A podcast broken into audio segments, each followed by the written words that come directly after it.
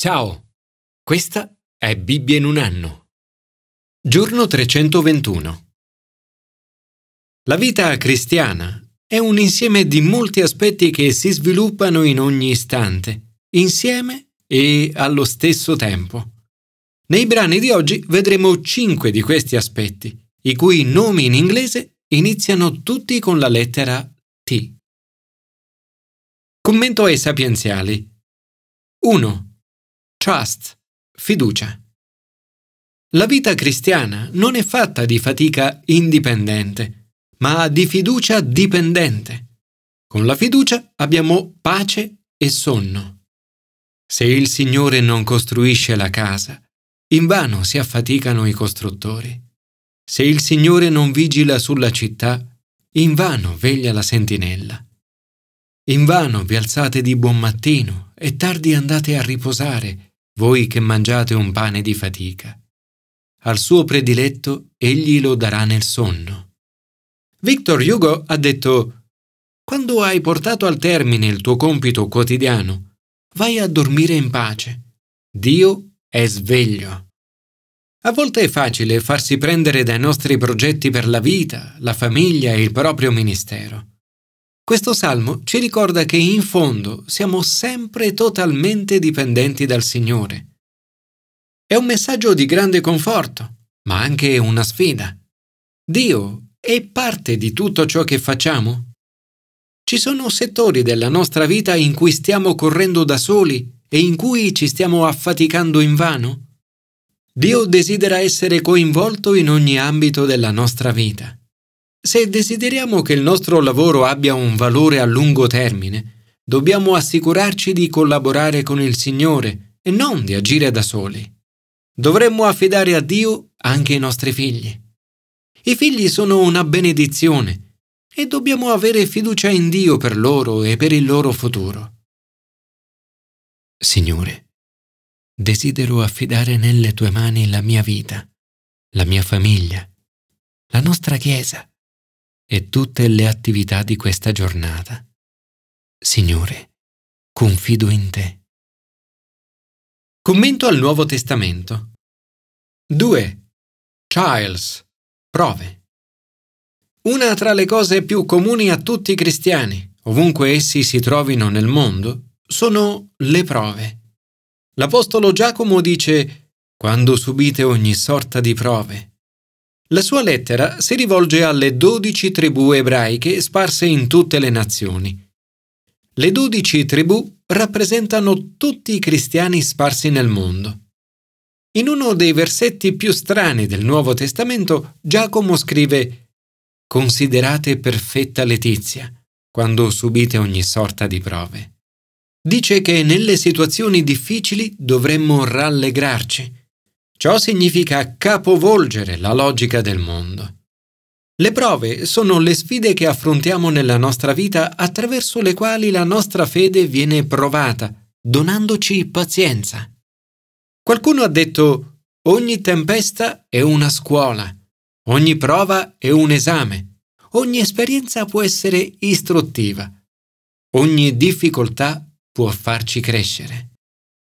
Joyce Meyer ha detto alla fine ho capito che Dio aveva progetti diversi dai miei.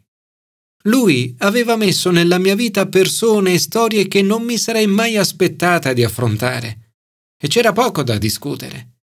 Dio voleva solo sentirmi dire Va bene, Signore, sia fatta la tua volontà. Nell'affrontare le prove dovremmo sempre cercare l'aiuto della sapienza. Eugene Peterson ha detto avere la sapienza non significa soltanto conoscere la verità, anche se la verità ne è certamente una parte essenziale. Significa anche ricevere orientamento nella nostra vita. Nella lettera di Giacomo è scritto Se qualcuno di voi è privo di sapienza, la domandi a Dio, che dona a tutti con semplicità e senza condizioni, e gli sarà data. I problemi nella vita si possono affrontare in modi diversi. Il modo più comune e spontaneo è di affrontarli da soli. Il modo migliore è di chiedere a Dio di donarci la sua sapienza per aiutarci a capire cosa fare. Giacomo parla di fede messa alla prova. Dice, Beato l'uomo che resiste alla tentazione, perché dopo averla superata riceverà la corona della vita che il Signore ha promesso a quelli che lo amano. Si potrebbe dire che Giacomo veda tutto il corso della vita come un test. Una volta superato il test, riceveremo la corona della vita che Dio ha promesso a quelli che lo amano. Signore, ti prego di donarmi la sapienza necessaria in tutte le decisioni che dovrò prendere e le prove che dovrò affrontare. 3. Temptation. Tentazione. La tentazione, secondo William Shakespeare, è il diavolo a portata di mano. Un tale ha detto L'occasione può bussare alla porta una sola volta. La tentazione invece si attacca al campanello di casa. La tentazione si riconosce quando si capisce che quello che si sta per fare è sbagliato di per sé la tentazione non è un peccato, ma un invito a lottare. Ma da dove viene la tentazione? Sicuramente non da Dio. Giacomo scrive, Nessuno quando è tentato dica sono tentato da Dio, perché Dio non può essere tentato al male, ed egli non tenta nessuno. Spesso nella Bibbia la tentazione è descritta come un'azione diretta del diavolo. Gesù stesso è stato tentato dal diavolo. Adamo ed Eva sono stati tentati dal serpente. Giobbe ha subito un attacco da Satana. Tuttavia il diavolo agisce approfittando delle nostre cattive abitudini. Ciascuno piuttosto è tentato dalle proprie passioni, che lo attraggono e lo seducono. Poi le passioni concepiscono e generano il peccato, e il peccato, una volta commesso, produce la morte. Il peccato è sempre un inganno. Giacomo scrive Non ingannatevi, fratelli miei carissimi. Al contrario, tutto ciò che è buono viene da Dio. Ogni buon regalo e ogni dono perfetto vengono dall'alto e discendono dal Padre, creatore della luce. Presso di lui non c'è variazione, né ombra di cambiamento. Ogni volta che pensiamo di avere bisogno di cose non buone, veniamo tentati. L'inganno nel giardino dell'Eden avvenne quando Adamo ed Eva pensarono di avere bisogno di provare il bene e il male. Dio non vuole che proviamo il male, ma solo il bene.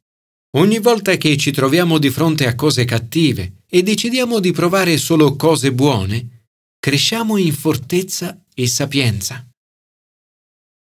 Signore, ti ringrazio perché ogni cosa buona ed ogni dono perfetto vengono da te.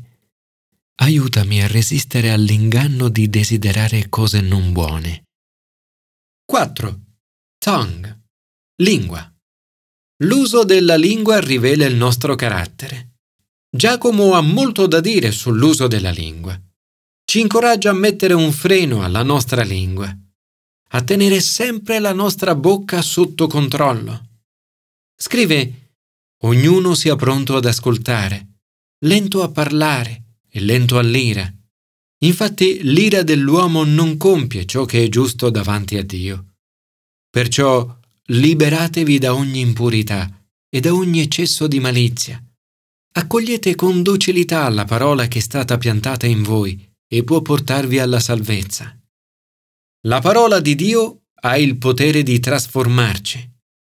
A Dio dovremmo dare il nostro tempo affinché la sua parola si radichi in noi. Dare a Dio il nostro tempo significa ascoltare la sua parola e metterla in pratica. Anziché parlare troppo, dovremmo ascoltare la parola di Dio e liberarci di tutto il male che appesantisce la nostra vita. Mettersi in ascolto però non è sufficiente. Siate di quelli che mettono in pratica la parola e non ascoltatori soltanto, illudendo voi stessi. Chi lo farà troverà la sua felicità nel praticarla, non dimenticandosi infine di avere cura degli orfani e delle vedove nelle sofferenze e non lasciarsi contaminare da questo mondo. Signore, aiutami oggi a tenere a freno la lingua. Aiutami ad ascoltare, soprattutto la parola di Dio. Commento all'Antico Testamento. 5. Turn. Conversione. La volontà di Dio è che tutti gli uomini siano salvati e giungano alla conoscenza della verità. In Ezechiele 33 la parola convertirsi appare sette volte. Dio nomina Ezechiele come sentinella. Il suo comportamento è considerato responsabile. Dio gli dice avverti il malvagio della sua condotta perché si converta. Quando annunciamo il messaggio che Dio ci dà da trasmettere, non siamo responsabili dei risultati.